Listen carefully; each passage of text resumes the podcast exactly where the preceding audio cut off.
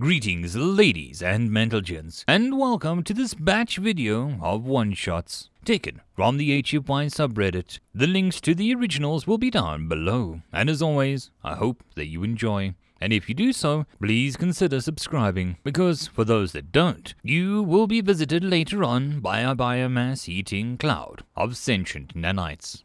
Story number one Bulwark, written by Lamaya. The year is 2352. Humanity is on the brink of collapse. Their fleets shattered, their armies turned to glass, and whole star systems burn with the fires of war.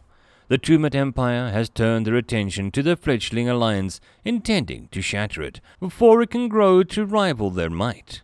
As the grand armadas of gleaming behemoths sweep through the human fleets, holding what ground they can find, their allies rush to Earth in a desperate attempt to rally their aid and protect the civilian flotillas that they can find.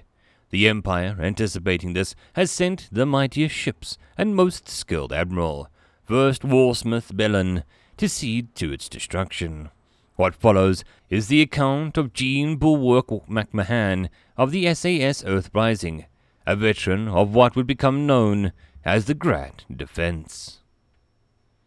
Okay, we're gonna start filming here in a second. I turned to straighten myself in the chair before making eye contact with a small, frail man who sat across from me. You still want to go through with this? Bloody right I do. There weren't many of us left, you know. Sometimes gotta tell the tale. The old man gave a toothy smile as he stared back at me with those pale blue eyes. And we're a go in three, two, one. So why don't you tell us who you are? Starting with the name and always the quickest way to get them talking. My name is G. McMahon, and I am the captain of the battleship SAS Earth Rising. It was a quick and precise response. Captain, do you mind telling me what role did you play in the war? Everyone knew the answer, but I felt it needed to be asked anyway. Well, our ship was one of the only human ships that managed to escape and get back to Earth during the initial onslaught. I was there when the Tumet's big ass armada showed up. And when I mean big, I mean damn near crapped myself when I saw it drop out of FTL at the edge of Sol. He shook his head and frowned before continuing. I was tasked with the defense of Earth, being the ranking officer, and would like to add, for the record, that the battle was the first time I'd ever been a captain of a starship, let alone a flagship of a whole damn fleet. Would you be willing to go over the battle with us? I'm sure everyone would love to hear a first-hand account of what happened there. We've all seen the vids, but why don't you tell us what really happened? I gave a quick glance to my producer, and he gave me a curt nod to continue. All right, I guess I'll start from the point that we saw the Armada jump in. Like I said before, it was massive, and I honestly didn't think that we would have a chance at all. So I began preparations for Earth to be evacuated. There was no way in hell that we were going to win this fight, and I thought so better as to get as many of my people out as I could, while me and the boys threw ourselves at them with everything we had. His arms were crossed across his chest now, and I could see the whole demeanor turn hard and cold as the other veterans. With that decided, the next thing I did was gather up the ships I had. It wasn't much, a handful of human cruisers and frigates, a dozen or so Tellurian slip destroyers, a Bren carrier task force, and a swarm of Mobalan corvettes with a drone ship attached. In total, we had maybe 40 to 50 ships as we formed up to meet the torment between Mars and Earth. I didn't have much of a plan, and only relayed to the other ships that we had to delay them as long as we could. It was a suicide mission, so I gave an option to every captain in the fleet that they could cut loose and leave. To my surprise, no one did. Not even our allies. I could see the tears begin to flow down his cheeks. Take your time, we have all day. We can take a break whenever you want. I offered him a Kleenex and he waited for him to recompose himself. I can still hear their voices when they turned down that offer. Damn stubborn bunch that they were, and damn good people. A fresh set of tears and some Kleenex later, and he nodded, indicating to continue. How long did it take the Tumet to reach their line? I noticed much of the crew were fixated on the man sitting in front of me. Hell, David wasn't even looking in his camera anymore. Not long at all. I don't remember the exact number, but it was a lot quicker than I was guessing. I was a little surprised at how quickly the dreadnoughts moved. regardless of their speed and battle, was joined in a short order, and it was immediately apparent that we were going to be beat to hell. To my surprise, and probably theirs, we were putting up one hell of a fight. With probably more luck than skill, we managed to disable one of the dreadnoughts in the first few salvos. Jean let out a hearty laugh. I'm sure that damned Bellin was furious, but anyways, after those first few minutes, everything turned into a melee, where we tried everything that we could to keep them away from Earth. The Brun carrier, having lost its drone connection, rammed another dreadnought and split it in two. The sacrifice brought us down to 23 barely functioning ships. We were brought down to 18 after two of our own cruisers overloaded their cores to take out a group of their destroyers, as their frigates were with them. Shortly after that, three more losses later, my comms officer gave me the craziest report. He called out to me that the pirate ships were inbound. He was grinning with a toothy grin again. Pirate ships? I thought it was strictly military vessels that were in the part of the engagement. Now this was something I never heard of before. You heard me. Pirate ships. You know the scourge of the trade lanes, bandits of the belts, and the scoundrels of the stars. Apparently they caught wind of what was going on, and came streaming out of nowhere. Black squids, red fists, the critters, amongst other groups, were all broadcasting to us that they were on their way, and to hold out a little longer. Jean was in a fool on a belly laugh at this point. That wasn't even the last crazy reports I received. After the pirates started streaming into the swarm of termite, I got another report. Want to take a guess at what it was? I was a little taken aback by the sudden question that barely stammered out. I have no idea. My comms officer reported that he just picked up a whole load of civilian transponder signals on a direct course for our little battle. They were mining vessels, starliners, freight haulers, you name it, it was there.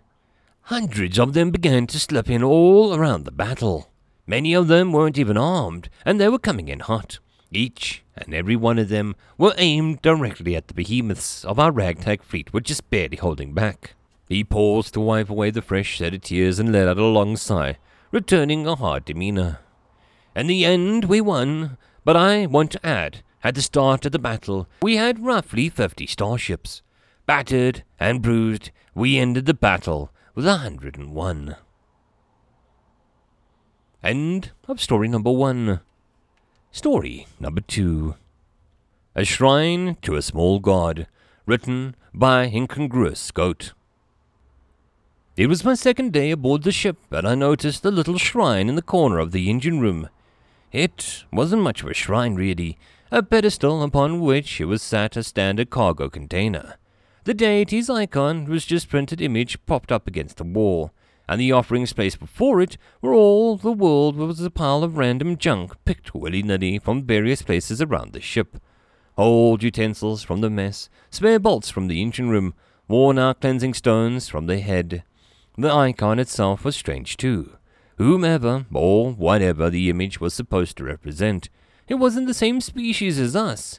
It certainly didn't look like any god that I was familiar with, or anything particularly worth revering for that matter. It did seem to be carrying something, but the object, whatever it was, was bulky and unwieldy, and certainly not the prized tool of a god. It took me a little while to work out who had put it up, though given the location, the answer should have surprised me less than it did.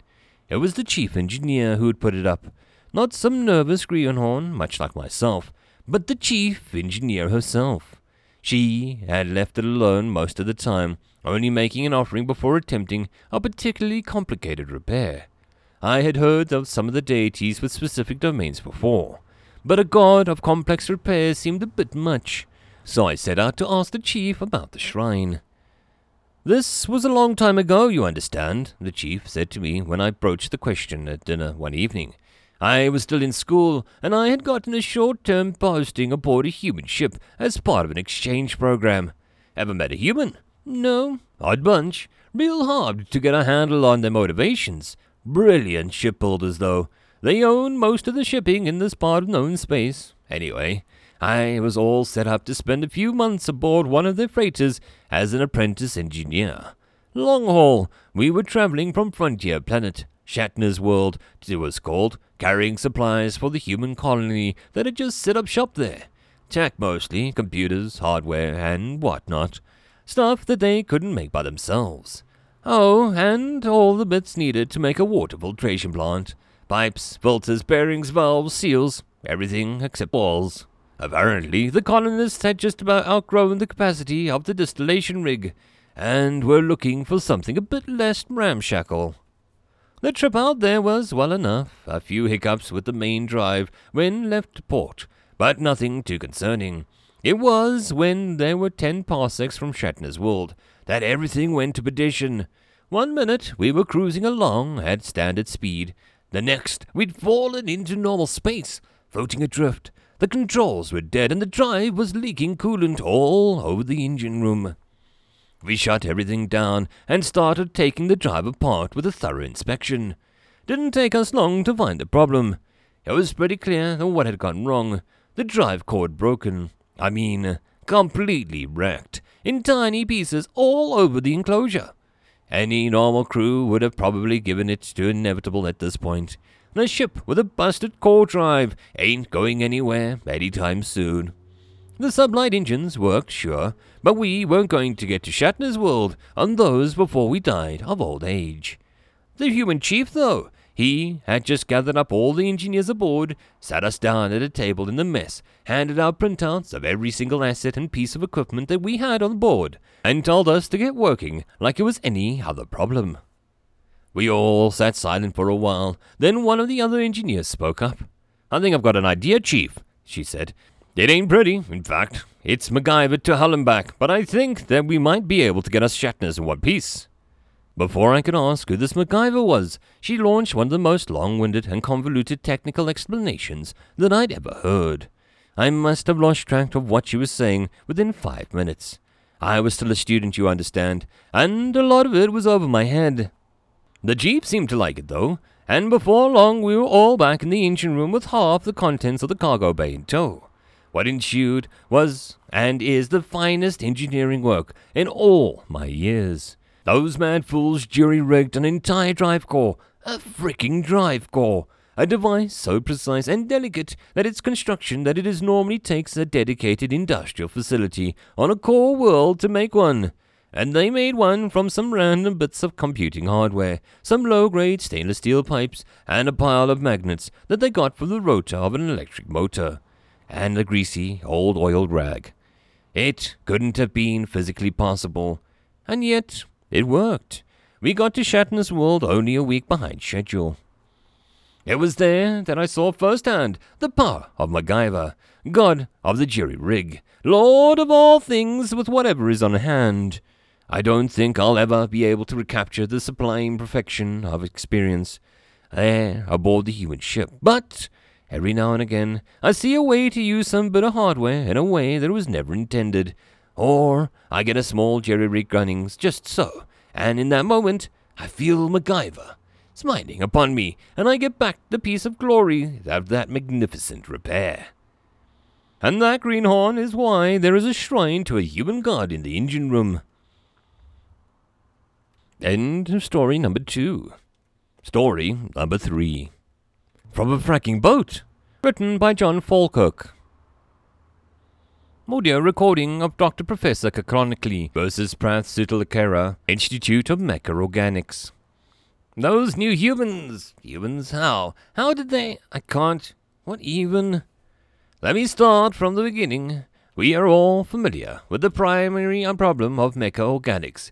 We can build a synthetic replacement for every organ in the body, one that will last longer and function better than the original piece of obsolete wetware replaced even the brain. But what we have never been able to do is the crown jewel of our discipline, the Holy Grail, to use a human expression, and I feel that we will soon be doing that a lot more soon, is to transfer the conscious into a new brain in such a way that it is the same person, and not merely a copy of them exists there, to preserve the originality of the consciousness, and not a mere copy that we have never been able to do.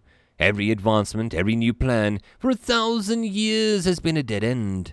Immortality has been denied to us. One stumbling block from achieving it, a single issue, Everything else was fixed. All the other organs could be replaced at need. Any body part that you could care to name, replaced at need. But not the brain. Five years ago, their time unit, the humans were introduced to the galactic stage. They were introduced to the final problem of mechaorganics, their own version of the field having advanced in leaps and bounds in those five years as we shared our tech with them. One year ago, I got my first human intern, Dave Thomas. Dave was a bit hard to get used to in the first cycle at the university. Slightly too tall for my office door, one fewer digits on each manipulatory appendage than is advisable for our keyboards. The usual human related problems, but he was a hard worker.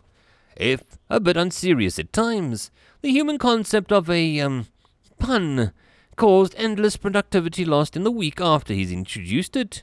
Seriously, what kind of joke gets better as it gets worse? No sensible species has a humor like that. As he was catching up on the lab notes about a month into his internship, I explained to him the problem, and he thought for a second. I'll be right back, he shouted suddenly, jumping up and sprinting from the laboratory. He returned a few time slots later with a textbook from the human philosophy course of all things. He excitedly showed me a page. There was a picture of this boat, an ancient boat, not even one of the engines, one powered by oars and a sail. Not even a proper tiller for crying out loud. And he says to me, I have the solution. You see, apparently in human mythology there was apparently this warrior named Theseus. Stupid name, by the way, who sailed from place to place on a ship slaying monsters that mostly seemed to be earth animal heads on oversized human bodies. During his travels, this idiot managed to break every individual part of his ship, but one at a time, each having been replaced one at a time. The ship never ceased being a ship. At no point did the ship become not a ship, and a meaningful distinguishment could be made at any point to claim that it started being a new ship, even though it was made of completely different parts by the end of the journey. I opened my mandibles to explain to Dave why that was an interesting story, but unhelpful. When I realized that I couldn't, there was no reason that it couldn't work. Programming a small swarm of nanites to replicate individual cells identically as child's play, installing them single cell in replacement of another, again, simple, and fast with modern nanites. There is nothing to stop this from happening contiguously, save the need for raw materials. Nanites can be programmed to fetch them from the digestive tract with ease, and convincing a person to increase their food consumption is easier. Difficult not do, in fact. With the pre-Dave technology, we could give a thousand years to any being without difficulty before running hard and fast into the problem. At a rate of but a quarter million cells per human day, in that time, the brain can become completely synthetic, now of infinite durability, and the consciousness is contiguous throughout. We solved immortality with a ghost story about a fracking human boat. End of story number three. End of the dispatch video. If you wish to support the author or the channel, all the relevant links are down below. But the easiest way would be to share this video far and wide to as many unsuspecting people as possible. And until the next video, I hope that you all have a good time, and I'll see you then. Cheers.